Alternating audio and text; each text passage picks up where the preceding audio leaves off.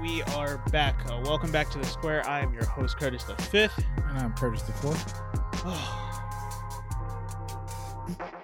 uh, the amount of news that came out this week, it's been insane, and we'll get to all of it. Um, as you guys all know how this works by now, we start with the injury report, then we'll dive into headlines and whatnot. Um, so let's start there. Injury report is, thank God, so short this week. Only five names are really on the list. Uh, I mean, I do have one Kansas City name. Uh, basically, Noah Gray ankle. Uh, he injured that in the middle of the game uh, last week. Uh, so just wanted to give him his honorable mention there, uh, as they are now out. Uh, San Francisco as well. Uh, got two guys on the list actually. Uh, Demetrius uh, Flannigan-Fowles. Uh, he injured his knee linebacker in uh, Dre Greenlaw injured his calf in the game last week versus uh, the Rams. Um, really, these are the these two teams are super healthy going into this next th- this Super Bowl. Cincinnati and and, and LA. Mhm. Only two injuries on on the list for or, or one injury on the list for both. And unfortunately, they're actually pretty big pieces to both teams.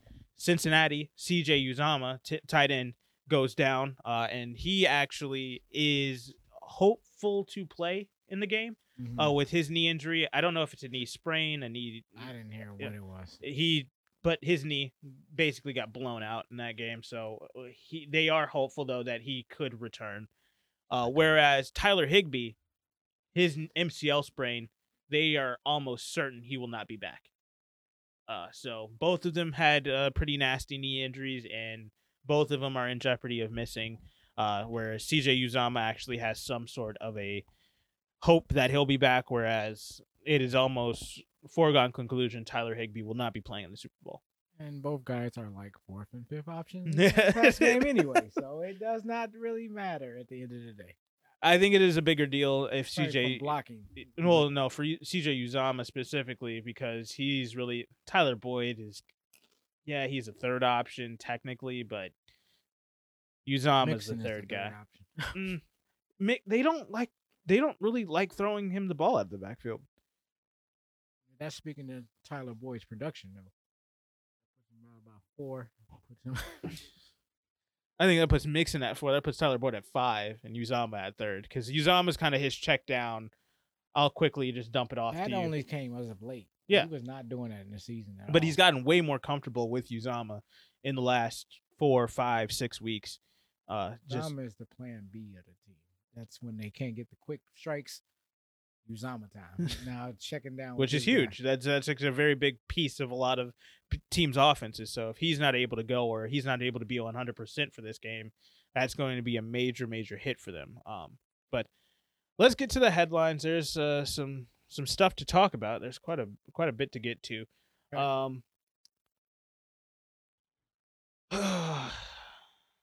trying to figure out which which way I want to attack this because there's there's a lot of depressing and upsetting news to get to, uh, as well as some s- some nicer things to talk about. Um, let's get this one out of the way for sure. Uh, Damon Arnette uh, was arrested this past week, uh, jailed for his gun charges. Damon Arnette uh, from the Las Vegas Raiders this season was Mm-hmm. eventually cut by them uh, because of his. He put up a stupid video uh, threatening people with drugs, guns, and all this stuff. Uh, that was in the midst of the multiple DUI uh, charges that were filed against guys on that on that roster. So, yep, Damon Arnette uh, is officially now cut by Kansas City. He was actually cut by Kansas City just before the uh, the championship game because uh, he has now been arrested and is officially being charged uh, with in in this uh, allegation. So looks like he will not be back in the NFL anytime soon. Uh, see if he can clear up some of this stuff and and get back into the league. Uh, otherwise, he's basically done. Um, so just wanted to get that out of the way. Um, so let's talk about something a little bit more lighthearted. Uh, there was a couple of re- retirements uh, that happened over this uh, past week. I don't know if anybody's heard. I mean, they were pretty quiet. Nobody really dis- discussed any of this already. I ain't heard about any retirements. still, I'm talking about. I'm still dealing with the funeral, the Yeah. wake of. yeah. Uh, well, officially, uh, Ben Roethlisberger announced his retirement uh, this past week before the uh, AFC NFC Championship games, and then right after that, we well the day of the games we got the report that he was thinking about retiring uh and and that that was a possibility. And then Adam Schefter actually this before the games tweeted out that yeah he plans on it. And and that was kind of the the topic of conversation uh, all of last weekend. And then we get to Monday and he still hasn't officially retired still hadn't talked to to the Tampa Bay Buccaneers or anything like that. Um and then just a couple of days later he goes puts up a post on uh, Instagram uh, thanking the the Bucs organization and his family and a lot of other people excluding uh, New England in in that post. Uh, did later put up an Instagram story thanking Bill Belichick and, and the New England organization. Uh, but Tom Brady is done. Tampa Bay, I, that that one is the one that shocks me because I really did think that he was going to try to come back and play year 45 out. And that would have been I, I think that would have been his send off year, whether they would have tried to make it to the Super Bowl or not. Um so this one actually shocked me. Well well it shocked me when the initial report that he was thinking about retiring came out. When he actually did it, didn't shock me as much because I really once the the thought process came out, I was like, okay, the only reason why this is a thing is because he actually is thinking about it this time. It's not like this is a unfounded report. Mhm. And so that's when I was like, okay, this is probably true. So once he officially did it, then I was like, okay, like I'm not surprised, but congrats and and I I'm just I I'm struggling to figure out what football without Tom Brady is going to look like. Uh-huh. yeah, you have never seen. I've uh, never seen it. the dark side. Which is funny because I've also I've been a major Tom Brady fan my entire football watching career, so I, I haven't seen it as this bleak time in in NFL history as a lot of other NFL fans do. Uh, I've been just watching it for the greatness that is ten Super Bowl visits, seven Super Bowl championships. Like that, that literally does not happen. He has had two Hall of Fame careers in one and I've gotten to witness the whole damn thing. Yeah, man, he's he's gonna be the LeBron James of the NFL. I mean, what do you want me to tell you? But what what do you what is where does Tampa go from here? Back where they started two years ago, middle of the pack. You Like, know, Did they know this going into the season that he possibly could have thought about this or actually, they they're kind of in some uncharted territory because for the first time, probably in about nine seasons, they are faced with not having not only Tom Brady but no Jameis Winston either. So I don't know what the uh, identity of Tampa Bay But is the- the- these days. they have a Super Bowl contending roster with no quarterback. Oh, I'm sorry, they have Kyle Trask. like, hey, are we are we with really are no really quarterback like you? That's and Hey, Trask we don't do you think that they should look if we're going to talk about having uh, a lesser quarterback at the helm with this roster do we do we go trade uh for Davis Mills stop? Kyle Trask for Davis Mills Stop. Stop. Stop. no stop, don't stop, do it stop. I know where you're going with this do not do It this just do not do this it Do just happened. not- It just happened. do not did this I- really just click in your head right now How did I not see? I'm. Uh, this Oh, has no. been a very busy he's gonna week. do this if you say the Oh. name that I think you're thinking oh no Look here, yo. Look, I heard this very weird report, and the, the team they were bringing up, I, I I wasn't feeling this at all. I was just like, I, I just don't think it's a good fit. But the, the Tampa Bay, y'all better hear hear hear me out, America. you already know where this is going. Yeah, I do it. I want to turn off your mic. There's nobody out there. You're not gonna find anything in the draft. Who's the backup again? Don't do this. Kyle Trask. Okay, was he the only one who? I think he's the only quarterback on the roster. Kyle Trask, the draft. There's not a lot of go- stuff going on in the free agency. There's not a lot of stuff going on in free agency. There's a franchise trying to Oh my! give somebody away. Look, come on. Do I need to finish or you gonna finish this? No, you're gonna finish. it. I'm not gonna say the name because I, I know exactly who it is. Look, look, Tampa. Look, after you exhaust all of your options and all your resources, and you need to circle the wagons and come back. All I'm saying is there's a deal on the table. Jimmy G is ready. What better way is to have the understudy come right behind the man and take this team places they ain't never been, which is to the Super Bowl on track C. it ain't gonna be on the A track, but we gonna do the same thing down here. We gonna get to the same destination. I'm just saying, I could see this man getting over here and backdooring Tampa Bay into the damn Super Bowl. M- It- it- no, no, no. Coupled with there's gonna be some kind of stumble in LA because I'm not by no way putting that taking that aside. All I'm saying, what do you do to keep Tampa Bay afloat? That's all I'm saying. I think he would be the best option. I'll leave it at that. That's available right now. Well, there's many options available. I mean, they could go get Deshaun Watson if they really wanted to. Nah, I ain't- gonna sell the farm. They They don't. been They don't have any more money like this. They, I- I don't see no way. I just don't see it. they brought back 22 starters They back the year right. before. like they and it- can. and just for three number ones, and I know they're gonna want players. I just I think they're gonna do. they- No, it just that doesn't make like if I'm Tampa Bay, I'm like, look, we've invested in all of this, and now I'm gonna give up three number ones just to secure this quarterback. These dudes gonna drop off. That's all around you anyway. It's just it's it's a bad deal. I I, I get it. It's a great fit, talent wise, but it just. I, I don't know what type of wizardry they think they're gonna try to pull off the second time. I just don't think it just doesn't. I don't like sense. that for I don't like it for Jimmy G because the the whole sentiment the entire year and, and I already know what the ESPN headline is going to be. Oh, can Jimmy G do do what what Papa Brady could have did with this team? Can he take him to the Super Bowl? And that's going to be the only. They're not going to give Jimmy G the props when he wins games. They're like just like they're doing in San Francisco. They're not going to give him the props then. They're not going to they're they're not going to just take what he's been doing week in and week out for what it is. It's just going to be a way to keep Tom Brady in the news cycle while he's not playing football. And at this point, yes, I I have I have enjoyed every single second of Tom Brady's career. I have watched numerous so many games that had Tom Brady featured in it. Some that I was rooting for him and, and most that I was rooting for him and some that I was rooting against him and he's won them.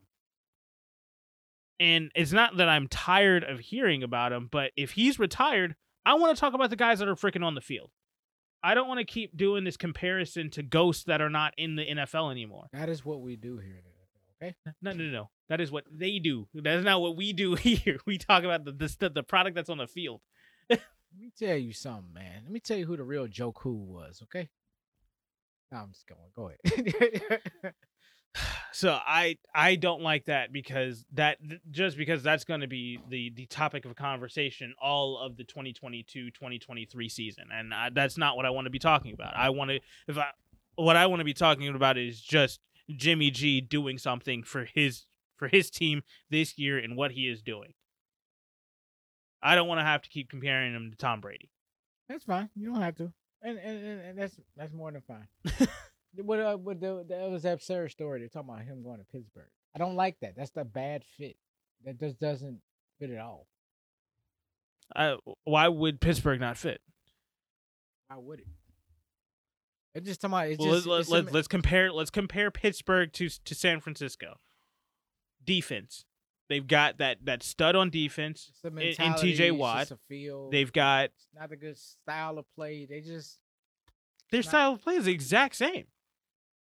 It's we we will do everything. Well, it should be the exact same because for some reason they did not want to run the ball with Najee Harris this past season, but they do have him now, and he is one of the best running backs in the AFC right now. And let him come in and let let them run through Najee Harris. You can go get another running back call it this the eye season. test. It just it doesn't doesn't pass the eye test for me. It doesn't feel like, The- it doesn't feel like a good fit. The Yeah. issue with them is the fact that they don't have a wide receiver, but they don't have true wide receivers over in uh over in San Francisco either. I mean, Deebo Samuel it would be that weapon, and I guess you would equate that to Chase Claypool, which I don't like. Yeah. Uh, going and then- wow. Okay. But I do like Pat Freiermuth. I mean, he's actually a pretty good tight end in in the AFC. I can see. I can see. I can see George Kittle in him. Obviously, he's not George Kittle, but George Kittle is more of a blocking tight end. He's George Kittle's not the I'm going to. He, he's not. George Kittle is not Travis Kelce, where I'm catching and I'm basically just this massive linebacker looking wide re- wide receiver out here. look, nobody was Kelce. So in the league. But Exactly. Go ahead. That's what I'm saying. And so Pat Freiermuth is in that Travis Kelce prototype, but he's not. He, obviously, he's not that skill, Hmm. but he is that that type of player. Mm. So he is going to be a receiving tight end that can go out there and catch better than what I think George Kittle can do. maybe. I just. I. George Kittle to me, It's i- fine, I he his like value comes from being an extra lineman and his blocking ability and, and his willingness to block. mhm. So that's where that comes from, in my opinion. Um, he is a decent pass catcher, obviously, and it's hard to bring him down, but that's because he's freaking 285 pounds and runs basically a four six. Like he's Right. so that, that's the that that would be the difference. I mean, I, I think Pat Freiermuth is probably slower, but he can catch the ball just the same. He runs routes probably better than George Kittle does. George Kittle just tries to go to a spot, whereas I think Pat Freiermuth actually has a route tree. Hmm. So I. I would I would say that he would be able to to utilize Pat Freiermuth. They would need a weapon. They would need a, another receiver out there, and they would need to add another um, running back. Outside of that, I think that that that that fit would be just fine. And then you have even to me a way better head coach in Mike Tomlin. Hmm. Yeah, I'm not seeing it like that. I don't know. I just. I don't. I get You it. just don't like Pittsburgh, and, and I and I get that. you don't like Pittsburgh for It's not anybody. a good fit, man. It just Jimmy G ain't that dude. Okay. I mean, not for that. I mean, could he make them better? That was the whole co- point of the conversation. It's like, is he better than Ben Roethlisberger? And they were like, yeah, but does he really move the needle? I mean, he moves the needle, but it just it's not significant. And that's not just saying because of what he brings. It's just what he's going into. It's just, look, I I, I would prefer him if he's gonna go somewhere competitive, go somewhere a little better than there. That's all. I, that, that's all. I don't really- know how we got to this conversation because this is more about Tom Brady's retirement. I don't know. Tom Brady retiring, and there's an opening in Tampa, and here we go. You know. Yeah. so. So, regardless, Tom Brady is now not going to be playing any more football uh, for for our enjoyment or despair uh, for some NFL fans. Um, and then one other retirement that went completely under the radar uh, with two Hall of Fame quarterbacks retiring. Uh, Brandon Graham, uh, defenseman for uh, Philadelphia, he's retiring as well. He will not be playing uh, any longer. So I'm I know it's he- Philadelphia, but Brandon Graham is a name that that does uh, carry some weight in the NFL. So that's that. Um, do we get to let's let's run through some of the hiring that's happened over the last week, week and a half, and then we'll get to two just horrible stories that have broken over this last week. Okay. Um, so let's go through the staff changes so far. Uh, first things first. I mean, I, I did this in chronological order, so props to me. Round of applause for myself. Uh, first things that happened from our last conversation here about staff changes. Uh, Pittsburgh GM Kevin Colbert actually resigned, so they are well. He is expected to resign after the NFL draft. This is what this is the issue with Pittsburgh. Why? Why the hell would you let this man draft one more time just to put somebody else new to run the team? That's how they do it in Pittsburgh. Absolutely stupid. We saw the same thing a few years ago with uh t- Houston. Hmm.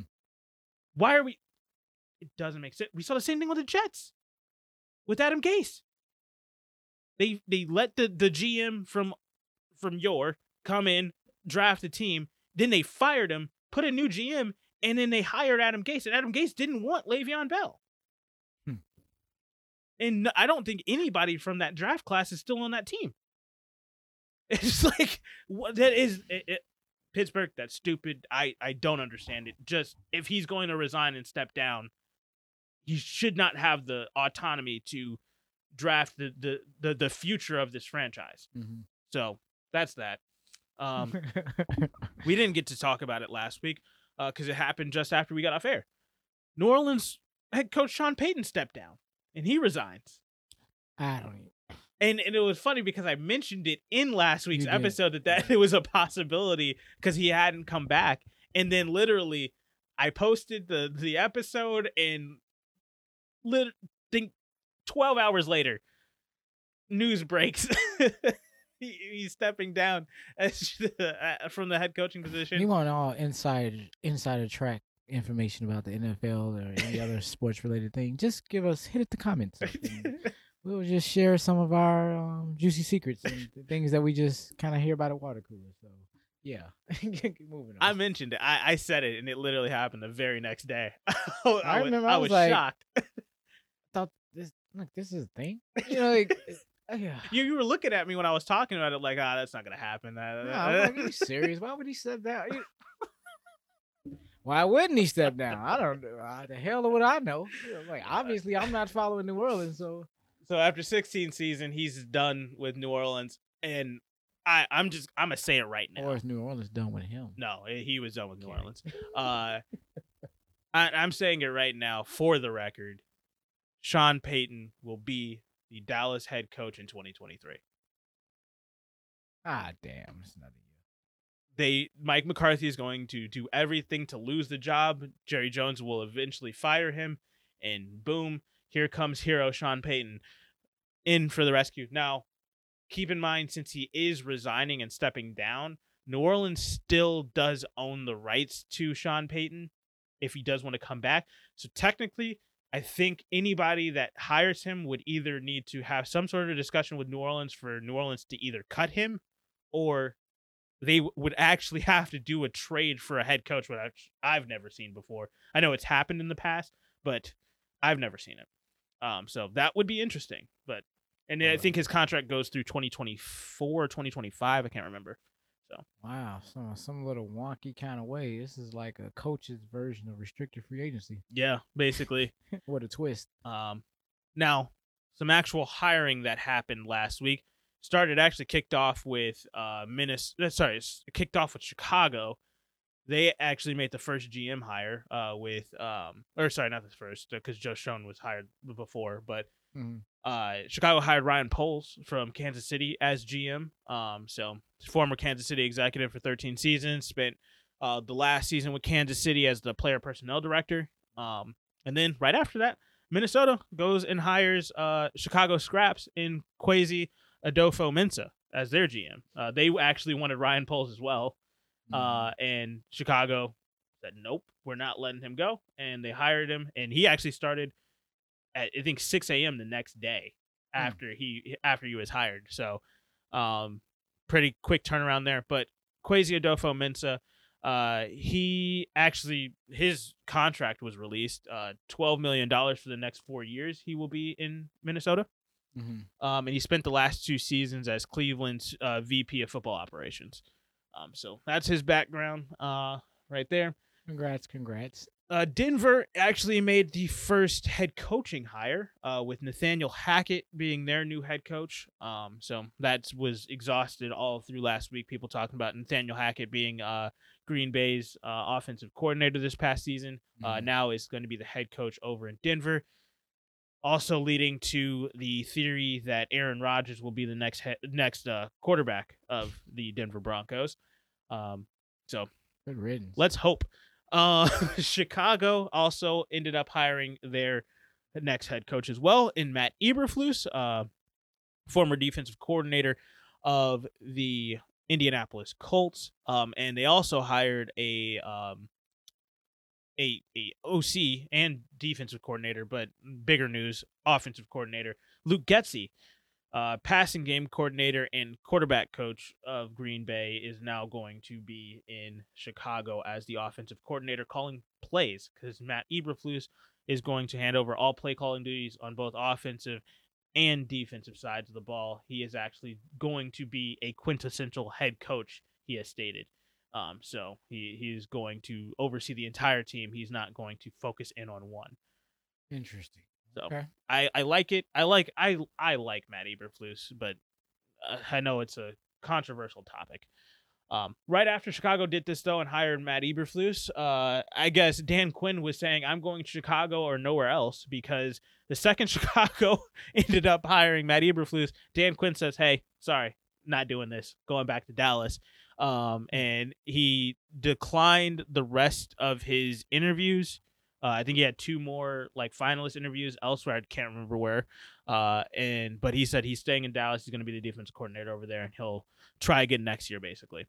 Um, the Giants, uh, controversially, uh, as we have learned of late, hired uh Brian Daboll as their next head coach uh, to pair up with Joe Schoen. Um, oh, it's over. We'll talk about it in a second. and then uh the Vegas Raiders, uh they made some pretty big news as they ended up hiring uh both Dave Ziegler as their J- GM from New England, um and then followed right up by hiring Josh McDaniels less than 12 hours later uh as their next head coach. I like what they did. I that was that was that was nice. Uh Vegas, I, I would be excited if I'm I'm a Vegas fan. I'm I'm kind of excited about those. Still got to figure out if they're actually cuz I don't know if Josh McDaniels is going to enjoy working with Derek Carr. So, we'll see. Remember, was he not? Wasn't he the coach with Tim Tebow Josh McDaniels. in Denver? Yeah, didn't he get like the first year with him? Was Might- Maybe, I don't remember. man, it's such a blur back then. Um, because I mean, Because no, he got a lot. Because I mean, McDaniel got a lot of flack in in Denver, but he didn't. Per how I remembered it, he didn't do all that bad there. It just and he didn't it have a lot of. He just didn't live up to expectations. Is, He kind didn't of what have a lot either. True. Which is kind of it. Was, he was he was on a very short leash there. And he was super young. I mean, it, I he, got that. It he goes just- back, he and he, needed he's the- basically been there. he's been back in New England for another But- eight years. But yeah, he went. but it was like his. It wasn't like where they just like, oh, his contract ended. He went over to New England. They they, they fired him. You know, like Yeah, man, they didn't let the man gracefully leave or nothing. So he goes over and he just homes his skills over there, and um, you know, in New England. He had a, I think he had an offer or two, you know, to go elsewhere, and then he chose, no, I'm just gonna stay here and hang back. And, and he, well, and- he did accept the Indianapolis job, and then famously right, had just skipped out on the press conference. just yeah, I'm he, decline that. he did his best, Bill Belichick. an 11 and a half hour. yeah, so just leave y'all high and dry. Yeah, But I like him, you know, now years removed now, and now he's over in Vegas. And, you know, definitely, I think it's a fresh, a nice, I'm going to say it's a fresh new start, but it, uh, it's a fresh start. Not necessarily a new start, but a fresh start with, with um McDaniels and, they, and can get out of the shadow of this Gruden thing that's yeah. it's kind of there, but it's kind of not there. It's not but- there anymore. I mean, they had their buffer time, and I mean, and uh, with the former uh Right. head, the interim head coach there, I am a little bit disappointed that they did not give him more of a shot at retaining the job. But No, I understand. regardless, I, it- if it wasn't Josh McDaniels, if it was, if they were going after a guy like Doug Pederson or, uh, if they were going to be the ones to hire Luke Getsy or something like that, Mhm. then I would have been like, come on, are you serious? But Right. it's Josh McDaniels. It is a prominent name. It is a guy who does carry some weight in the league as he has been the play caller of one of the most successful systems in all of the NFL of the last decade. Uh, so I mean, I I can't really knock the hire by any means, and I, I'm excited to see what Josh McDaniels does uh, w- with this opportunity this Here, time Here, here, here. um some other lesser some some quieter hires that happened or promotions rather green bay ended up promoting adam stenavich uh he was the he was he was under luke getsy for the last two seasons. Hmm and apparently there is some controversy with the fact that like basically green bay t- from the sound of it they were trying to re- they were trying to retain luke getsy and stenavich. They were trying to keep them both. They i think they knew they were going to lose nathaniel hackett. And high like at the end of it now hindsight being 2020 a lot of green bay fans were like oh we played everybody. We th- he was the only one that we really wanted in Stenavich to stay Mhm. and whatever. And i'm like oh he's the offensive line coordinator uh over there in green bay. It Right. was now he's the oc um but i was when they said that i was like no let's not try to have revisionist history here going into this, you guys wanted to retain everybody if you could, especially Nathaniel Hackett. But you guys realized, no, that's not going to happen. So you're like, well, Luke Getsy's going to be our guy. You guys promoted Luke Getzey last Mhm. week for a day until he was hired by Chicago. And he took that job and said, no, I'm going to go play call plays in Chicago. Right. And so I don't I, I don't know what to really take away from it. I mean, Adam Stenavich like yes, he probably is a decent offensive coordinator. I mean, Right. he's been under the tutelage of Nathaniel Hackett for some time now, but at the end of the day, like it wasn't your first guy, and and Adam Stenavich isn't going to be calling plays. It's going to be uh, Matt Lafleur. So he's technically the OC and head coach over there. So I, he's kind of just offensive coordinator by name only. Mm. so I, I I don't know. I mean, again, I do think Adam Stenavich is probably a. vi- I mean, he orchestrated one of the best offensive lines in the in the NFC for quite some time up until this last season.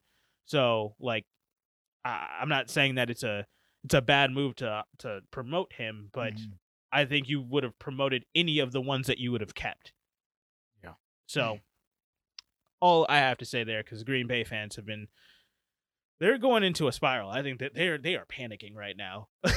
say it with me. Jordan Love, hey, save us. you really want it?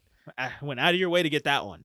Um, Jordan Love, save us. Buffalo is going to be uh, adding Joe Brady to their coaching staff. I don't know if they're actually making him the OC. I actually I don't believe that they're making him the OC. I think he's just being added on to the the offensive coaching staff over there. So that's going to be an interesting uh, hire uh, over there.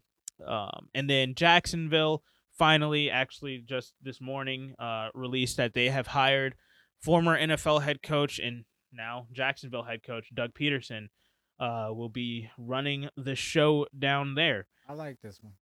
This I like this fit. It's I think that's Hey. sensible. Um, after this Urban Meyer Debacle. yeah. After that debacle fiasco, ugh, God, just whatever. Ugh. Once that ended, I- I- just to get some get to get a coach that is solid, that is grounded, and can get the, you know grab the reins of this this franchise and get them back, you know, kind of going down the right path again. Because obviously they lost the they they they completely lost the year. This last year has just been a wash.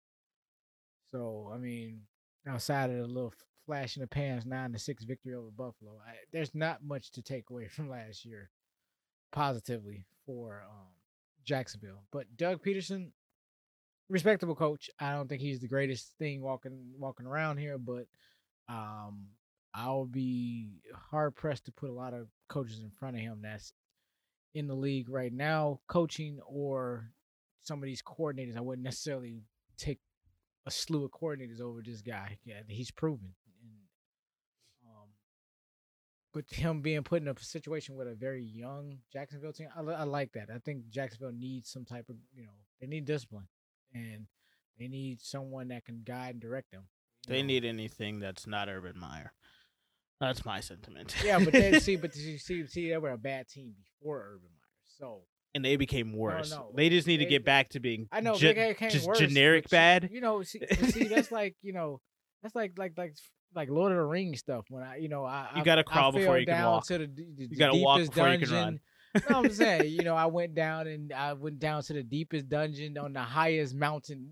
What high deep? What what is that? What tables of measurements are we talking? They got to get their head above water again. That's what I'm trying. It's just conversion of worlds, man. It, it's yeah. With that being said, I Doug Pederson, I think, can at least, if nothing else, he stirs the ship back in the right direction. And as soon as it pushes and starts going, he's gonna get the axe. Simple as that. But I think he understands that because and, and and I agree, and I do I do think eh, it's. I'll say it's not a bad hire. Is all I'm gonna say in that regard. All right, But here, because here is why. This is the reason why I have this sentiment, and it's because of a different story. And let's get into it. There's been nine head coaching openings in the NFL this season, Mhm. more than usual. And the reason why there's more than usual is because two African American head coaches wrongfully got fired. And that is in clearly Brian Flores, which we will get into in a second, Mhm. and uh, Houston, David Culley. Okay. Neither one of those two should have been fired this past season. I know David Culley was basically given the job understanding that he was the interim head coach. But first of all, you still haven't hired anybody telling me that you you you didn't even think about who you truly were trying to go after to upgrade a off of David Culley. But two, David Culley was given the crappiest situation coming into the season. If we all remember, everybody suspected Houston was the worst worst option and that's the reason why they were the last to hire their guy last season is Mhm. because they nobody wanted to work for them. And David Culley did the interview, he wowed them, he got the job, he comes in and he actually doubled the amount of wins than me and you thought this Houston team would have gotten. Yeah. I mean, gotten four wins with that roster was amazing. And the biggest thing was is that Davis Mills didn't look like a bad draft pick this season. Oh, you actually look like a very good prospect. Actually, Yes. you know, can actually so- do some, build something with this guy. Exactly. And so I'm looking at it and I'm going into the into the off season or off season playoffs for Playoffs? uh and and I'm looking at it like all right well let's see what he can do in year 2 let's see what a full off season with him calling the Mhm. shots and and obviously the they, they have their GM over there who, who's calling the plays but if anybody should have got fired it was the GM for promising that they would have had some sort of headway with Deshaun Watson when nothing has been changed with the Deshaun Watson situation Right. Tell me, Brandin Cooks, Davis Mills, and Rex Burkhead can't gonna make you tremble in your boots. Man, get out of here. I mean, they they fought tooth and nail every single game. They had only, I think, three or four actual blowouts this last season, Mm-hmm. and they upset Houston or they upset uh, Tennessee once and almost did it again in Week 18. oh, you had it right the first time. So I I'm looking at a like the so when we're looking at the hiring process right now, and like I said, two African American head coaches were clearly wrongfully fired, in my opinion. And, and then we start hiring guys. Like I said, Matt Eberflus was hired. Nathaniel Hackett was hired. Um, last week, uh, I mean Brian Daboll was hired. Um, excuse me. Um, Doug Pederson was hired. Um, and, and so five of the nine head coaching open uh, Josh McDaniels was hired. Five of the nine head coaching openings have now been filled. That's Mhm. over half. Uh, not a single one of those guys are African American. No, Oh, not. and and on top of that, not just African American, every single one of them is white. Mm. And going into the last season, we had only three black head coaches, and like I said, two of them were wrongfully fired. And if we go back to the the rule that is the top of the conversation every single offseason, the Rooney Rule. When Yeah. the Rooney Rule was instituted, how many head coaches, how many African American head coaches were there? Do you remember? Rooney Rule was instituted. Yeah. What year was it? I think it was 2000, either three or five. Uh, uh, it doesn't even matter. There were three. I was say one. There were three black head coaches. Going into this last season, there were three black head coaches. That's no progress. And now there's one, and Mike Tomlin, on the team that has the owner who implemented the damn rule in the first place. Uh, yeah. So at the end of the day, we've gone backwards. And I I am sick and tired of people saying progress takes time. Yeah, a whole lot of time, Courtney Young. You've had almost since just the Rooney Rule was implemented. You've had twenty freaking years. Let's give it a nice round number. You've had twenty years, and we've gone backwards. What more time do I need? At the time, we didn't have a single minority owner, uh, let alone a black owner in the NFL. Ow. And now we have one in Shad Khan, who runs the worst ran organization in all of the NFL. That the NFL is specifically trying to ship off to London. Hmm. They don't even want that in America. They, they don't want the, the, the, the minority. He's not even black. The dude's from Pakistan. they don't even want him to represent the U.S. They want to ship him off. Are we uh, uh, are we sensing a connection here? Because I mean, this is hmm, interesting. Say more. Uh, uh, I will say more because also there's only three black GMs during this hiring cycle. Now, that's progress because they didn't have three black GMs back then, so that is progress. And I mean, anything moving forward is progress. This is what stalls out the problem because this again we were dealing with um sports related affirmative action here, and it's Mm. just it's exhausting. Um, yeah, we so so much further we need to go. Yeah, you know it's it's gonna be this back and forth, and you know what you were saying with the Brian Flores kind of ripping the band-aid off an, uh, an issue that has been here, and we kind of circle this every year. Just kind of got blown in their face this year. Yeah, know? and and the- and but the, Yeah. what pisses me off the most about the reason why this is a a topic of conversation more this year than it has in prior seasons. Mhm. Let's just go with the Brian Flores lawsuit because he has filed a lawsuit against the NFL and three separate NFL teams, alleging racism and and racist practices in their hiring uh, uh processes, and with that, there is there are multiple if you read the actual eight page lawsuit that he filed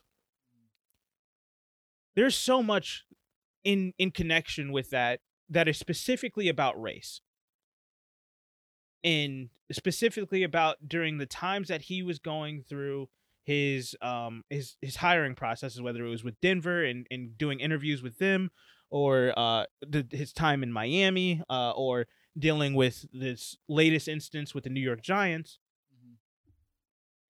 he's going through all of that and in that i mean most of it is about that he eventually just puts this one like it's one paragraph is about the incentive based money that Stephen Ross, owner of the Miami Dolphins, tried to offer and, and incentivize Brian Flores to tank games uh, in the 2019 season to try to go get. Eventually, it was Joe Burrow, but initially he was trying to get Tua Tagovailoa, which he actually ended up with.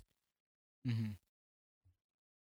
So, the whole reason why it's more, and this is the reason why a lot of people are talking about this, is specifically because not because of the racist hiring process in and the racism within the hiring process. It's because no, the integrity of the shield is now in danger.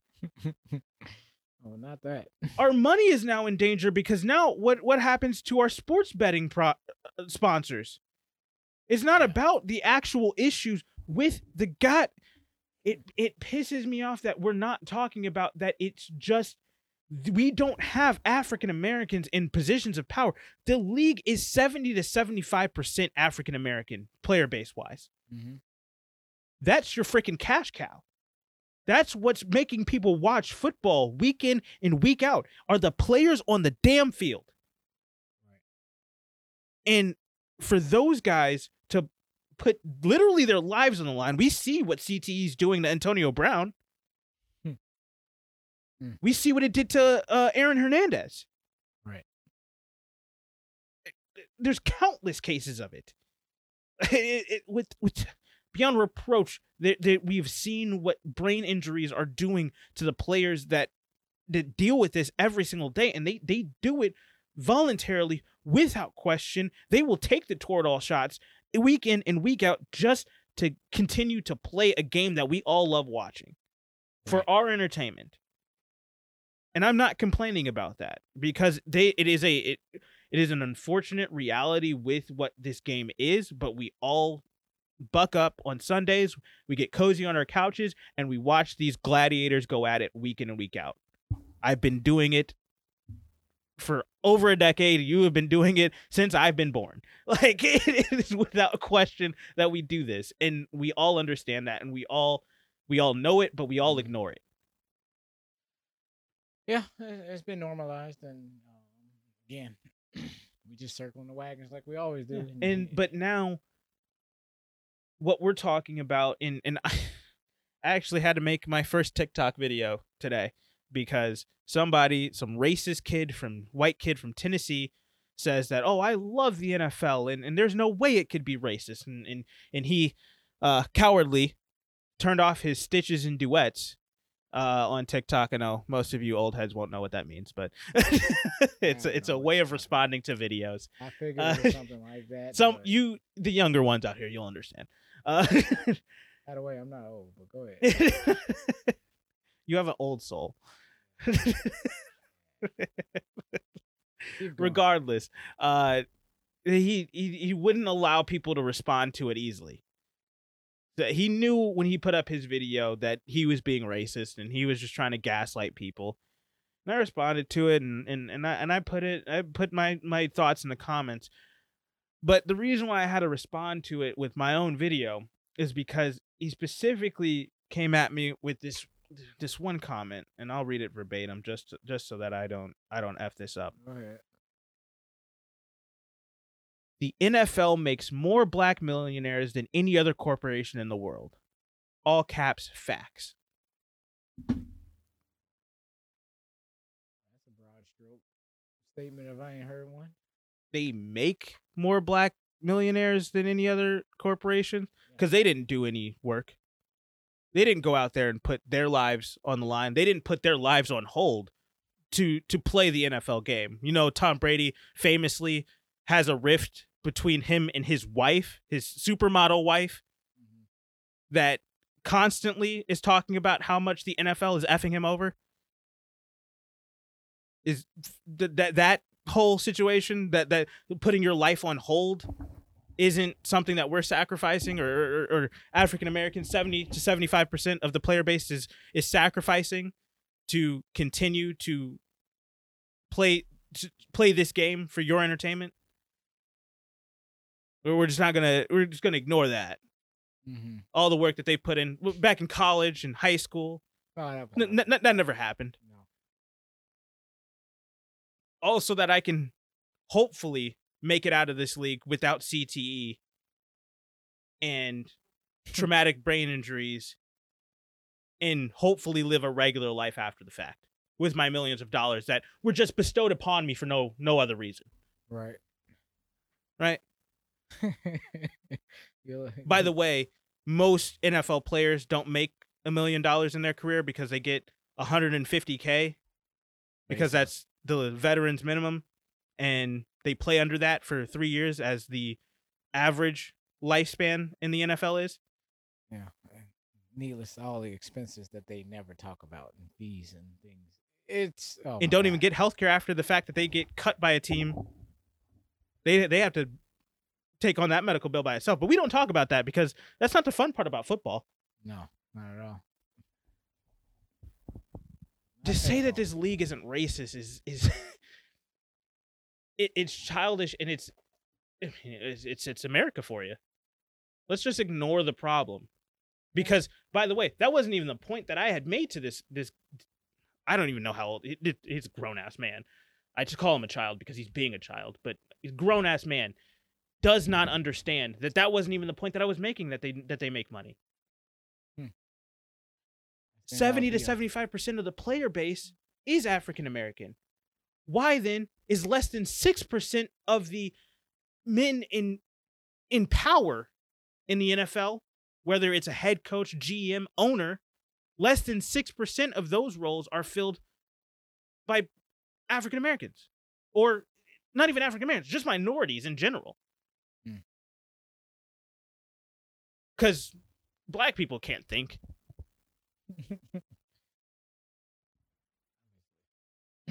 I, I I'm preaching to the choir here, but I mean I learned most of this. I admire your passion. you know, it, it pisses me off because there's it just I, I understand that there are different differing views in the fact that it's just not something that you're aware of but to blatantly ignore it while people are screaming about it and giving you irrefutable evidence of it you don't even need brian flores' uh lawsuit to to to talk about the the because I, I said this in my video. Just because one white person doesn't perceive to be racist, I'll just leave it there because that that's a whole nother conversation in itself. Or one white person over here doesn't perceive to be racist, or one white person over here doesn't re- perceive to be racist, does not mean that systematic oppression and racism doesn't exist right. the system is flawed. The system is broken, and that is what our whole point has freaking been. Even Stephen A. Smith, the the the golden child of the worst sports network in all of history, is is said this multiple times. But because he's black, we only want to talk about him when he's saying telling guys to stay off the weed or Aaron Rodgers is such a bad man. Interesting. That's all he's known for.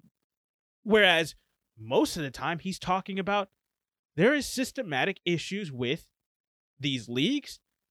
Not just the NFL, but the NFL is the worst of them all. Like I, I, I, It's a it's a long it's an age old problem that and, and that's as an NFL fan we have had to learn to accept and endure simultaneously with the game we love to watch. Um, it's and why I don't have any hope for anything to change. Like as much as we're talking about it today, we've been talking about it for 20 damn years. And we've gone backwards. Why would I have any hope that this lawsuit is going to change anything? good question. Because, by the way, in our next topic, we found that the NFL loves to cover things up. I mean, do you have anything to to add on to the Brian Flores conversation before we move on?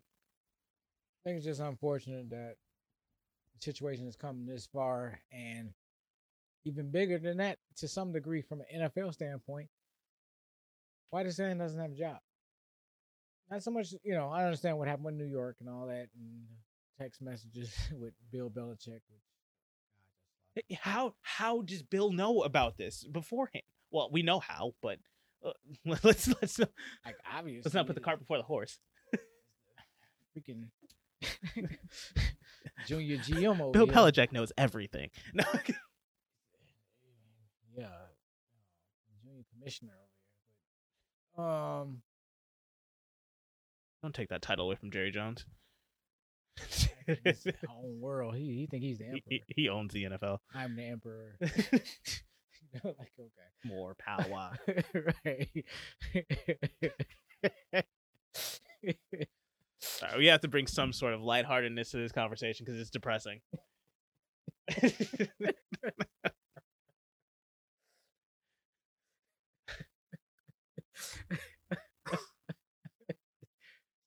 We broke him. Dark side. okay, this this segment has gone off the rails. Oh, we're doing our best crappy Star Wars impression. Okay. Uh, Senator Palpatine. okay. Um, I think it's just an egregious offense in light of, in the contextually speaking of everything that has been said.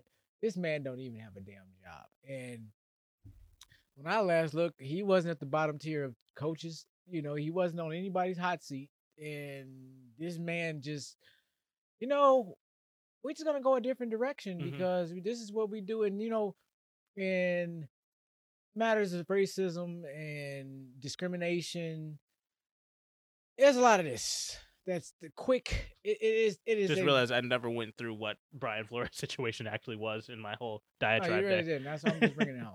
You know, but you know, as, as you could fill in the blanks. But Yeah. I, I just, but the fact that the man don't have a job, I'm just getting right to the point. Yeah. You know, he's out of a job.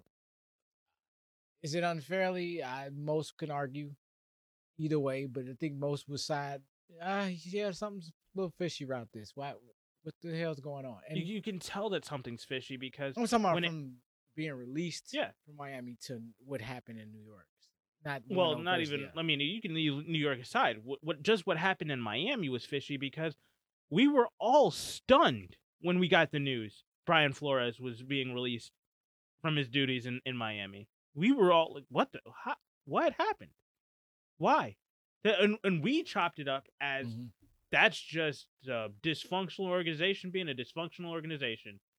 right. They they're just they they're they're changing things up for the sake of changing things up. We didn't even think about the the racial epithet that came with it. No, I didn't, because I guess because you know what's being preached to us in this Rooney Rule thing is, hey, The Rooney Rule is a things sham, by the so way. much better. You remember there were no black coaches, and then there was one. Now there's three. You know, you see how that's. The I think the most we've ever had in the NFL was like six. I'm just make it, it. It if if you close your eyes really tight and just listen to the same story, you can almost take yourself back in time anywhere you want to go, and you've heard the same story, almost damn near verbatim. And the issue with that is is that we become so desensitized to it that anytime that we hear it, we just start to tune it out. Yeah, And that's what they want. yeah, as opposed to reacting to it and each and every single time until this nonsense and this poison and hatred and just this waywardness just it's finally become something you know it, it's challenged it's checked and it's dealt with you know why do why would I think that there's going to be anything different after the Super Bowl? No, we're going to be so high after having such a great game during the Super Bowl. We're not going to talk about the fact that this racial issues coming that's what out. i'm saying exactly you because where's the cover up the cover up is look at all of these candidates getting offers for jobs and getting lined up for interviews it don't matter if you're not even going to hire me It- it- yo, 'cause With so the the- fact that you literally rule, are just interviewing Brian Flores just because the- you have to. I was gonna say thank you. The Rooney Rule, all that did is secure people of color candidates an opportunity just for an interview. That's all of that was. Not the same opportunities to get the job like anybody else. Because what exactly does that criteria follow? It ain't just getting the damn interview. Because obviously they can sit there and size you up before when you walk through the door, and in Brian flores's position, they can size you up days before your interview and mistakenly you know le- leak the information out to other people and and some- that person and the person that leaked it is going to get fired and they're going to be the scapegoat for the rest of the organization that was a racist P- POS. yeah i mean am i surprised that racism runs rampant in america no Absolutely not. am i surprised that racism has reared its ugly head in the state of new york i didn't even bat an eyelash like wow that was no shock value here You know, the, the crazy thing about that about the the Giants in this whole situation, if we go back and look, one, they were the last team in the entire NFL to start an African American quarterback. Hmm. Geno Smith. interesting They were also the only NFL team that has never had an African American head coach.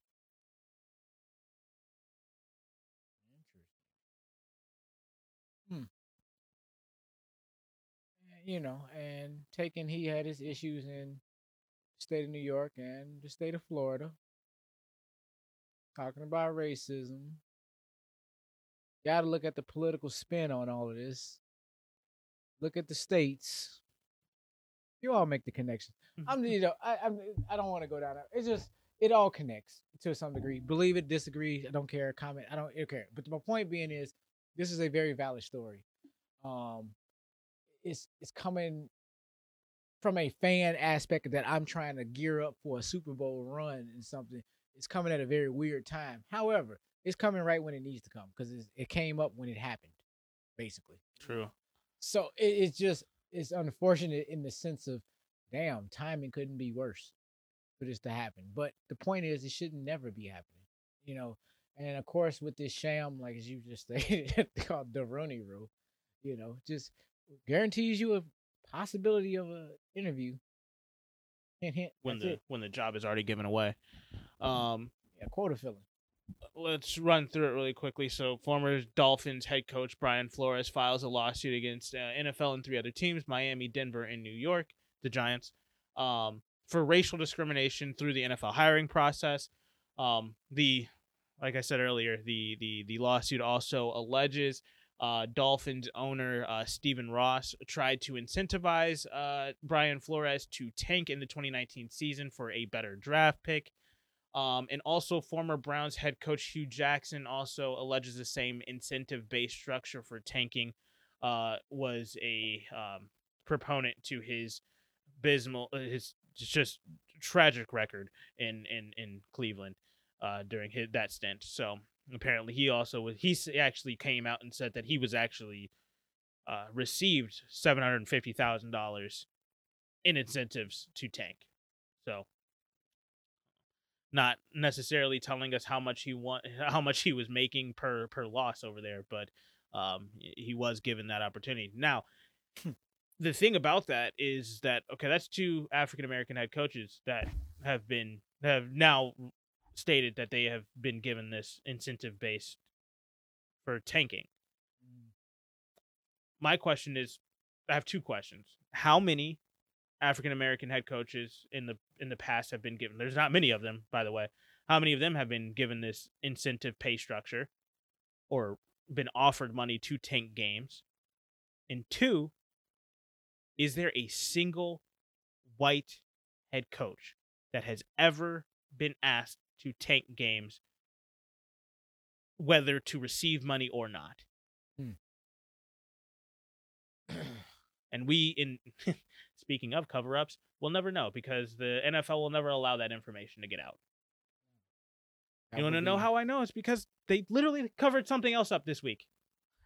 and let's get to it. So let's start with some lighter news before we get into that. Washington has settled on their team name. It's the Commanders. Uh yeah. It sucks, and their their uniforms are horrible. By the way, I don't know if you saw I them. them They yet. are absolute trash. Is it the same color scheme? One of them is. One of them. Yep. What do you mean one? Their red one is the same scheme. It actually looks like it literally looks like the Washington football team just with commanders on the front. It- Um, whereas they have a black scheme that does nothing for me. It's black and gold. They basically look like a Pop Warner Pittsburgh Steelers clone. And they have an away white uniform with this ugly three times gradient with like polka dots in its numbers. It's ugly. You got to look them up and, and, and, look at them later. It the the away uniforms are absolutely horrid. Though those are the most disgusting thing I've ever seen. What is a commander? Something else that's racist. Um, Hmm. want to get back to their their history.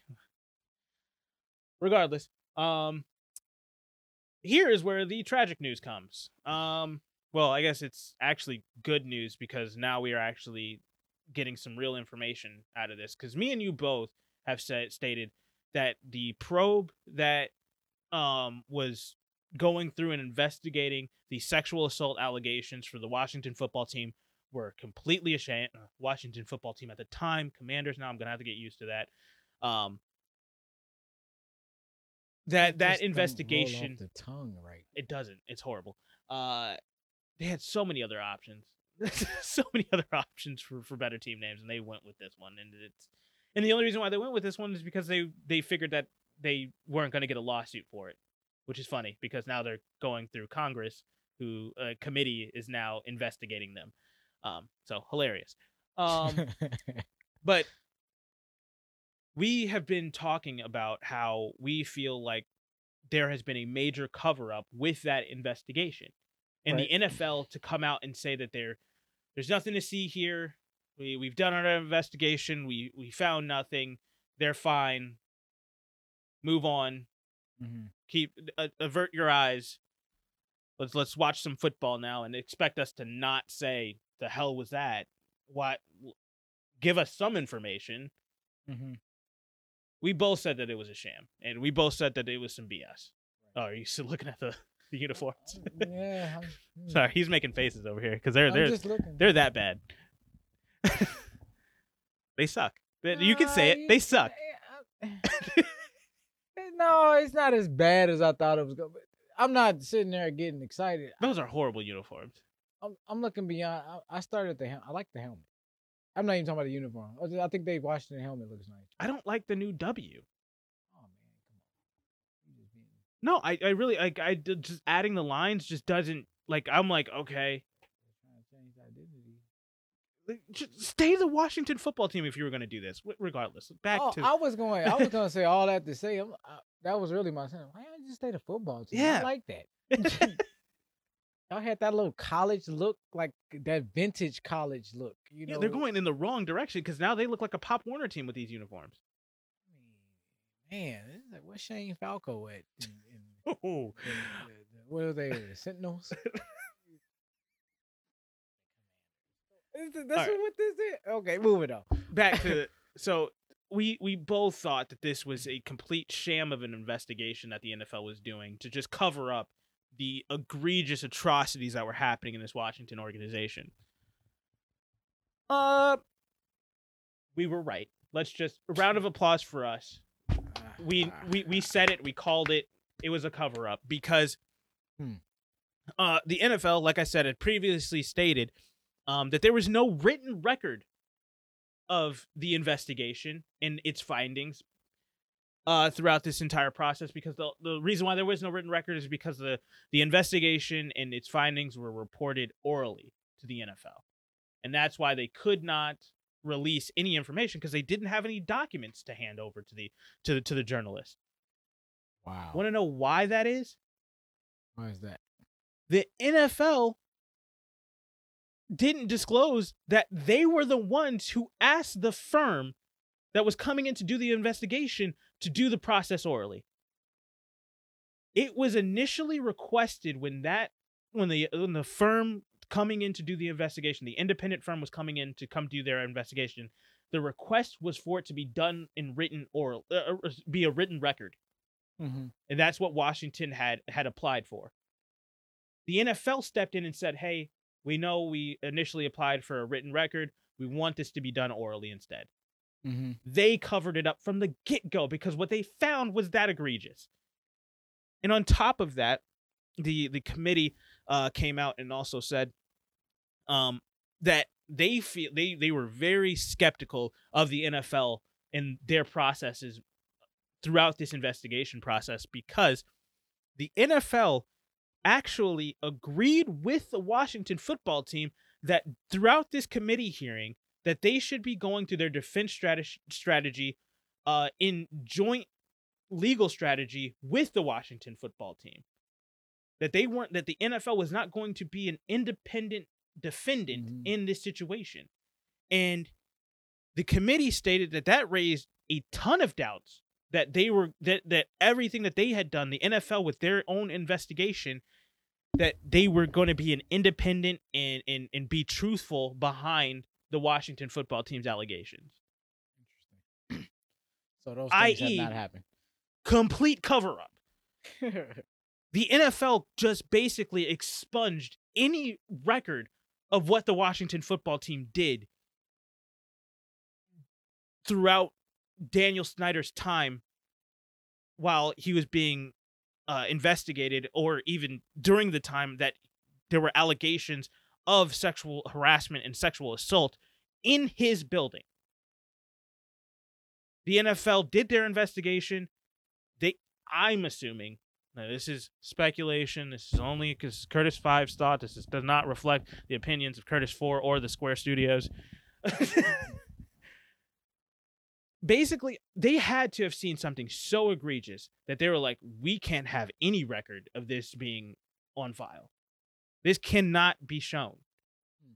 And they told the law firm to come in, do their investigation. But hey, we know you requested it to be a written record. Can't have that. Need to do this all orally. Hush, hush. Keep it under the table. Sign this NDA, by the way. Hmm. And on top of that, even Congress, as corrupt as they are, see the corruption that is happening here and is like, hold on, wait, give us some information because that that's fishy. Right. And if there is any, uh, if this is any other entity, any other just regular old business, they would be hit with the furthest extent of the book. Yeah. But since it's the NFL and they make so much money and they have politicians in their pockets, they they they, they are the puppet master behind the NFL, the, the, the America cash crowd. It, Brief. it you cover up that and on top of that like the, the the news of corruption from the NFL this week it makes me so upset it is you're going to for one legalizing sports betting is going to be a a slog now for reasons throughout this lawsuit I was already defeated as a black man because I knew that, but first of all, this country was racist and that the NFL was racist, and that was never going to change. It was only hit home harder for me this week. And then, as somebody who would like to start a family in the future and might end up having daughters or has sisters, for there to be so much sexual assault allegations that were not properly uh investigated and whatever was found out was so bad that it had to be expunged from the record. We're just this week for terrible news is just beating me down You want to know what the worst of it was, though? Yeah, Kansas city lost Absolutely, man. I have to bring that back to football now. But truthfully, that was the worst. Cause and what made it the worst is it started with that. yeah Just the beginning of a very, very long downward spiral of all, all this week. And it's only Friday. only friday oh by the way houston is expected to announce their new head coach this this upcoming weekend um leaning. I know there was some there was a few They're saying that. Brian Flores is a finalist, which is hilarious to me. Uh, but it looks like it's going Josh McCown, so another white guy. Um, and also Brian Flores is a finalist for the New Orleans Saints job, but also Eric Bieniemy is. So I would assume Eric Bieniemy gets that job if they do want to try to save face and say that hey, we did hire an, an African American this cycle. Hmm. New Orleans might be that that spot. I have no idea what's happening in Miami. To to to fix that job. Um, and then there's one more job opening. Which one is it?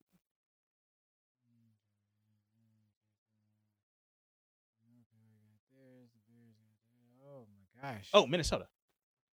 just about to Minnesota. Minnesota doesn't have theirs, and and uh, well, but technically the the news is that Kevin O'Connell, another white guy, should be getting the job over there. But uh, for some reason, it sounds like they're not going to announce it until after the season when the Rams are done playing, because Kevin O'Connell is the offensive coordinator for the for the you. Rams. No, no takers for Leslie Frazier. Interesting. No, uh, not that not that I've heard of. Uh, The the greatest hope the front runner for a lot of jobs. the greatest hope for an African American to get a job is in New Orleans right now. So. All right, that's that. Yep. well, that's all the headlines that I have. Um, I don't know. Is there anything else? Anything? Any breaking news over the last hour, hour and a half? Nothing that I came across my my phone. Either. So Usually. I'm on top, but it was nothing. It's Yeah. been quiet. It's It's- Friday. Nothing going on. I, I'm expecting Houston to announce Josh McCown tomorrow on Saturday. So okay. because I don't Oh, feel I don't think they will do it during the Pro Bowl. It So was very interesting with this uh, Jim Harbaugh situation. Speaking of this yeah. coaching thing, I, I you know I want to get away from the black white just for a yeah, second. let's talk about that for a minute. But yeah, I thought that was interesting and um let's see, came out to Minnesota um with the intentions of it was his job to lose. It was basically just his job to turn down and he There- walks away with no deal. So what it sounds like is uh, there's a bunch of speculation with what the hell happened in that situation because if i'm if, if, if i'm a prominent college coach on national signing day taking an interview for an NFL job i'm basically saying yeah bump this college gig bud. I'm going to the NFL i'm going to the big show again. Right. uh which is what we all expected. And when he took that when he when he took that interview i was like oh damn Minnesota's about to get Jim Harbaugh. I thought it was a lot. I, I thought it was locked up. I thought it was I, I thought it was basically a, a a done deal. But apparently it wasn't because there's speculation that the Minnesota Vikings organization there were some people higher up that were not on board with Jim Harbaugh.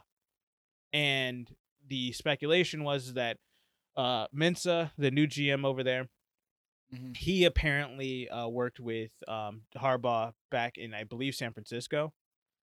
Um, and so he has been a big proponent for him. Jim Harbaugh was talking about, hey, I want full roster control. I, I want this, that, and the other. And Mensah was probably on board for that. Whereas some of the higher ups were like, no, we hired you to take care of that. We're Mhm. not giving that to Harbaugh. He couldn't beat Ohio State. Why are we letting him come in and try to take over the the NFC North? Right. And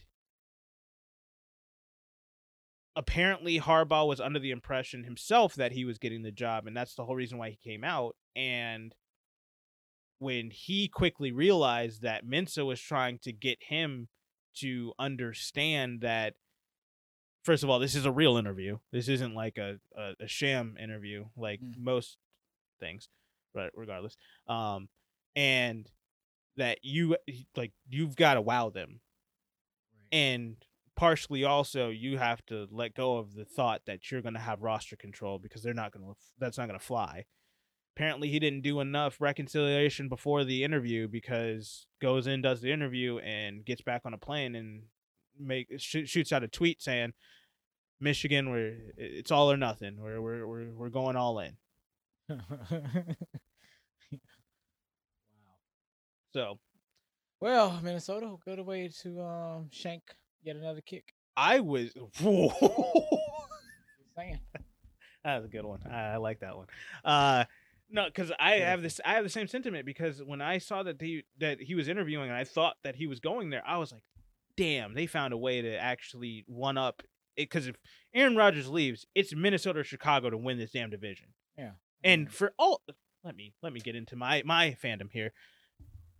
For all these naysayers out here saying that Matt Eberflus is a bad hire, miss me with that. We needed a culture freaking change. I don't care that yes, offensively we are one of the worst offenses in history. But we have guys, we've got players. We we, we have a top 5 running back in David Montgomery. We have one of the best young talents at quarterback in Ju- Justin Fields. We've got Darnell Mooney who was everything that we were hoping that um Anthony Miller could have been and more. Oh, Anthony. so I I am I mean we've we've got at least a number two in Darnell Mooney.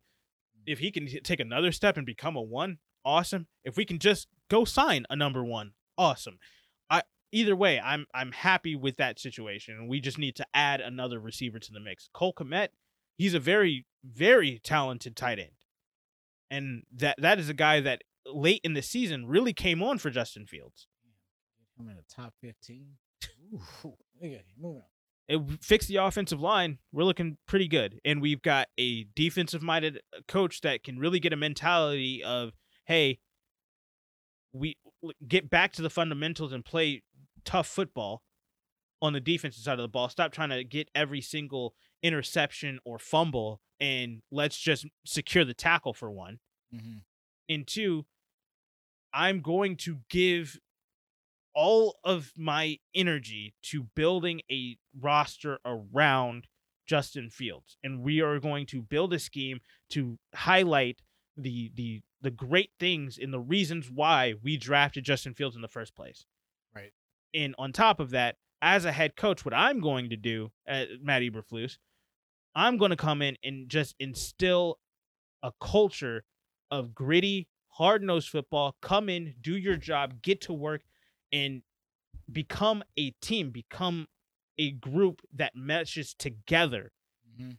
That is what we needed. We needed to get this. The, like I said, Ted Phillips just exuded complacency into this organization. Hmm. Matt Eberflus is going to come in here, and I feel is going to sweep all of that BS out of the way because he, he's made it very clear. There's things that needs to be fixed with this team. Within his interviews and his one-on-ones and with his press conference, he's made it quite clear that he understands that there is a lot of stuff that needs to be cleaned up with the with, with the Bears organization for one, and with the team and roster for sure. He understands that. Right. But on top of that, he understands that there is a ton of talent on the team. We just got to hone in on those guys. Yeah. So, in the fact that the the number one thing is to build around Justin Fields, let's get that done. yeah, be good to see that for a change. So, Chicago, I mean, Chicago has a really good opportunity here. If Aaron Rodgers leaves the the, the, the, the NFC North, if he gets out of here, this thing is wide the frick open for Let's anybody who to take it. Uh, Whether it's Green Bay to take it with uh, Jordan Love, if Jordan Love becomes anything worth a damn. I mean, Minnesota has a really good structure for the most part. To me, you're paying forty five million dollars to to Kirk Cousins, a dude that nobody in Minnesota wants. it's a charity. At. So at that point, I am looking at it like, okay, Chicago has if, if Aaron Rodgers is gone, Chicago has the only quarterback that is wanted by both the franchise and the the fan base. Hmm. In in the NFC North, they're, they're the only team with a quarterback that is wanted. They've got most of the pieces already set up offensively outside of the offensive line. Defense is pretty solid for the most part. Plus, Chicago has the most cap space outside of Detroit of any team in the NFC North. $38 million to go spend on fixing the holes that they have offensive line and defensive back. Hmm. So why why couldn't Chicago with a new philosophy come in and with the development of the young guys and leading with the young guys come out there and play fantastic football next season. Where hmm. they were only a year removed from playing fantastic football two two years ago. So i for people saying that chicago has no chance at winning this division i as long as aaron Rodgers leaves i think Yes. chicago should be the not the odds on favorite but they should at least be number two to win the division this next season I, I mean, agreed, but it's not even a conversation I would even entertain at this time of year. Anyway, it's you gotta wait to see what we do with the offseason exactly. It's just like you know, you can get into the whole how you gonna write my team off right now. That's how bad your team is. That's you know, it's kind of type of bickering nonsense. Like, dude, can't even have a real conversation. It's the off season. Got to see what's happening. 14 and 18 the last two seasons Yeah, it's just like, eh, but at the same, you know, barely under 500 we don't know anybody. Injuries haven't set in. Off season injuries. I'm talking about. You know, it's all kinds of factors that can't really have this conversation right now. Uh, with and have a real one. Yeah. Outside of massive speculation, but for somebody to take it strongly, your team's gonna suck, dude. I haven't even had the time, hours in the day, minutes to even argue about something as subjective as that. Yeah. know? Like correct you know. So, but with that being said, completely understand your sentiment. You know, it's it's open season. That's what I, I've just heard multiple times on, on sports talk radio.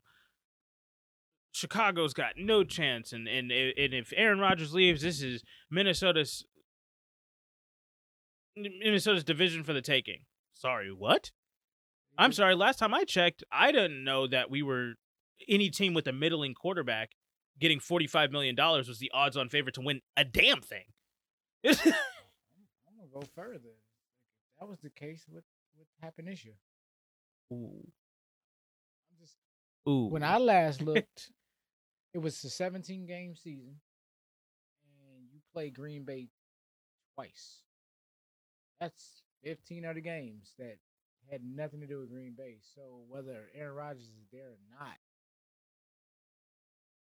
to your point, what in the hell? What? Okay, you got got Kirk Cousins next year. Aaron Rodgers is gone. Oh. Aaron Rodgers don't play directly against Kirk Cousins. and Kirk Cousins doesn't come in to blitz Aaron Rodgers, and Aaron mm. Rodgers doesn't come to blitz, you know, and Yeah. try to sack Kirk Cousins. I'm like, what are you talking? You know, it's it's getting bizarre at this point.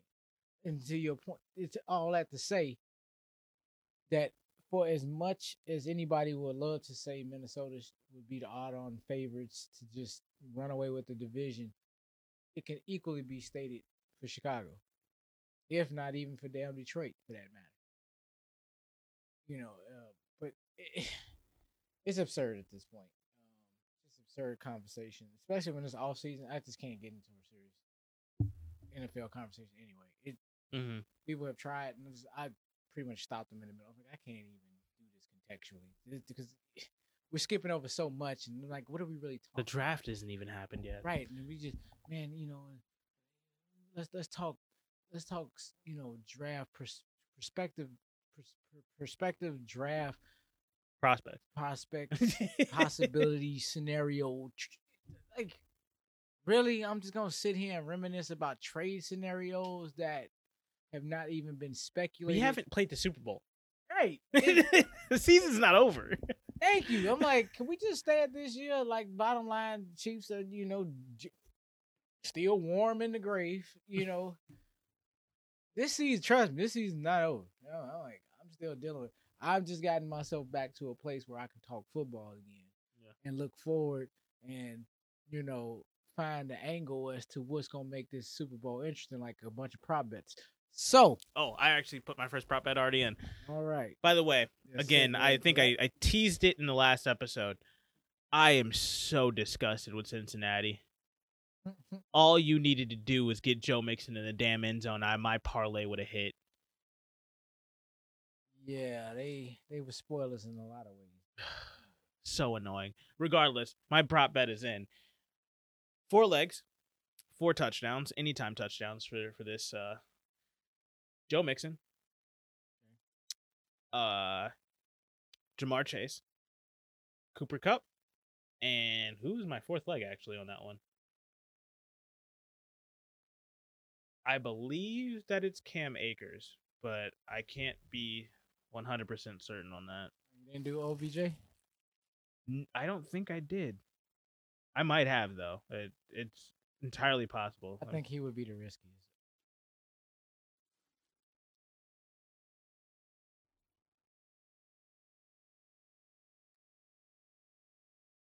Come on.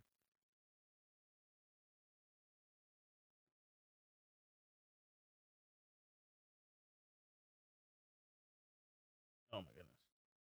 But it, regardless, there's one more guy on that one, and it's twenty five dollars to win two hundred seventy five.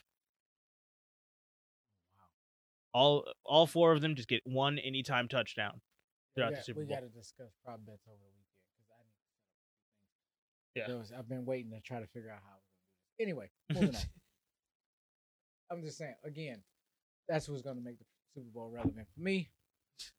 Um, Well, uh, the team mean, that I took at the beginning of the season is I, the I'm team that's in annoyed it, with so. the Cincinnati part of this. I just, I think this is a bad represented, bad representation in the Super Bowl. I, I'm not saying they're a bad team. I ain't saying they're a bad team to be representing something. I think this is a bad representation in the Super Bowl. That's what I said. So, what do I mean? What I just said. I don't want my words twisted. I know exactly what I'm saying. But um, I'm gonna say it in advance. No, I won't. we'll say Super Bowl stuff. Yeah, next week you guys can get it. We'll we'll get actually into previewing the game he'll get over the Cincinnati stuff and actually be able to analyze and and and, and give some analysis on on how this this game might I'll go. be talking about this for the next forty years. Let me explain the one day that made no sense ever in the NFL. Nobody wants to hear you nag on and on about a team that lost. Uh, no I'm kidding. I'm kidding. Whoa. I'm messing with him here. Well, we want to thank you guys at least for listening and sticking with us through that whole diatribe there. Um, let us know your thoughts down below. Um, am I am I being a bigot for for thinking that the NFL is racist or Yeah, this, Whatnot. This, yeah, this this story went. This one- segment went kind of serious. Yeah. that? I mean, it's there's some serious allegations and and there's some, Yeah, some I mean- things that we've seen over and over again that we as African American males have have witnessed and, and watched and have called out time and time again and nobody listens. So it's becoming a, Yeah. So during, recurring segment. so during Pro Bowl week, what better time to get? like I said, while we have a break, to get some other stories in, things and um, related to the NFL, not necessarily what's going on right there on the gridiron. So, yeah, uh, this is this has been quite a week. Um, starting starting Sunday Sunday night. this has been difficult for me. So it's you know we're some few days out and got about another week to go before I got to get this bad taste out of my mouth. Yeah, well, yeah, we got a little while before we get some more football in our blood. Yeah. Um, so we'll be uh, holding on and holding out for that. Um, hold on here. I actually got my foreleg. Oh yeah, Cooper Kupp, Odell Beckham, Joe Mixon, and Ja'Marr Chase all score one anytime touchdown. That happened. Yeah, I would say Odell should get a touchdown in his first time in the Super Bowl. That's the whole reason why he wants to be there. I thought y'all be more brave souls. Hey, that's that's four. That's No, a four leg parlay. No, no, I hear it. I was like, I, I noticed that, and I, I've been listening to some sports betting on on, on the radio as well, um, more so than I ever have been. Yeah. I never hear this guy's name ever mentioned in none of, none of the prop bets, which be is fascinating. I mean, fascinating. Tee Higgins get no love. I just I don't understand it. The the guy, this guy, I get what's happening this year, and I get the risk. If if if if if for whatever reason, Mr. Joe Cool decide to go the other direction, I know I don't have any problem with taking Tee Higgins. It- to me, safe prop bet. a prop bet. M- Mine are all parlays. That's the reason why I don't allow Tee Higgins to be in a part of my parlay because just what you said. There is a time where he will, there where Joe Cool will just be like, "Nah, screw it, I'm going the other way. I don't care," and Mhm. and that to me is too risky to put into a parlay where it's just like, okay, well if you don't, if he if J- Joe Burrow just goes, "F it, I'm going to Ja'Marr Chase," I get it. I I, I have to stick with Some him. parlays. yeah, which makes I got this plus parlay. one thousand one hundred. I'm just saying, just just some parlays is really swinging for the fences. You know, it is the risky play. I'm putting them in. Man, I when trying to hit, guarantee multiplying my money over here. um, and the risk that I'm taking is Odell Beckham. Odell Beckham is not a, is not a touchdown machine. It's just to me, this is the Super Bowl. Sean McVay is gonna be has to do whatever he can to try to get Odell Beckham to want to stay in LA as he's going to become a free agent after the season. So catching a touchdown pass in the in the Super Bowl, you don't do that everywhere True. uh, as he already knows with two previous franchises he's been a part of. So That's true. If he catches one there, that's almost like, dude, come on. What what else? What what other what other thing do we got to put on our resume for you to come back? Right. So that's that. I mean, we'll probably get into more prop bets, and I- I'll probably make some more prop bets uh, as as we get closer to the Super Bowl. Uh, I'm waiting for those lines because most of the prop bets actually haven't been put out yet. Yeah. Um, so I was I was fortunate enough to get that one. So we'll we'll probably talk about more of that next week. Um, so again, thank you guys for listening. Uh, let's have a discussion in the comments down below. Uh, if you guys have any solutions to the multitude of issues in the NFL, definitely let, let's let's talk about that. Let's uh, this is a time uh, for the next couple of days before we get into all of the fun and and glitz and glam of the Super Bowl. Let's have a serious conversation beforehand, and then let's have some fun next week. So let's talk about it. Let's have a discussion, and let's let's just have fun go- going into Super Bowl week. Yeah, yeah. Let's uh, let's lessen the blow as much as we can. I, I'm sorry. I'm He's over here hurting, uh, looking into Super Bowl week. So it's it's man, I can't get up. I can't get up for Cincinnati. I'm sorry. You know, you're gonna watch the Super Bowl. Don't don't Uh, don't try to no, come at me no, like you're not gonna no. do. Th- th- This is this is this is New England Rams all over again. This is the same. I was the same way. I was just like, I don't, I don't like this Super Bowl. And, and let me just say, in the game played, and when it was over, I'm like, I really didn't like this Super Bowl. It just was. So I'm not saying that this one was going to be bad. I like this matchup a lot better than what that what happened four years ago. But I'm just like, man, Rams, y'all are putting out. I mean, y'all opponents have just been horrible in the Super Bowl these last this past decade. I just I don't like man, I don't like their opponents at all. But you gotta the general. run up to get there. They have been knocking off. So they have had some some some dog fights. So I mean, and I, it loo- and it looks very good from one side, but a Super Bowl is always used generally is just that prototypical traditional. why I got wanted two the, legit the, the Chiefs to do it, but Andy Reid effed it up for all of us. So I, let's go ahead. We will catch you guys next week. We will preview the Super Bowl. Stay tuned. More stuff to come. But Yeah. we'll get to that when the time comes. So thank you guys again for listening, and we will catch you guys in the next one. good night.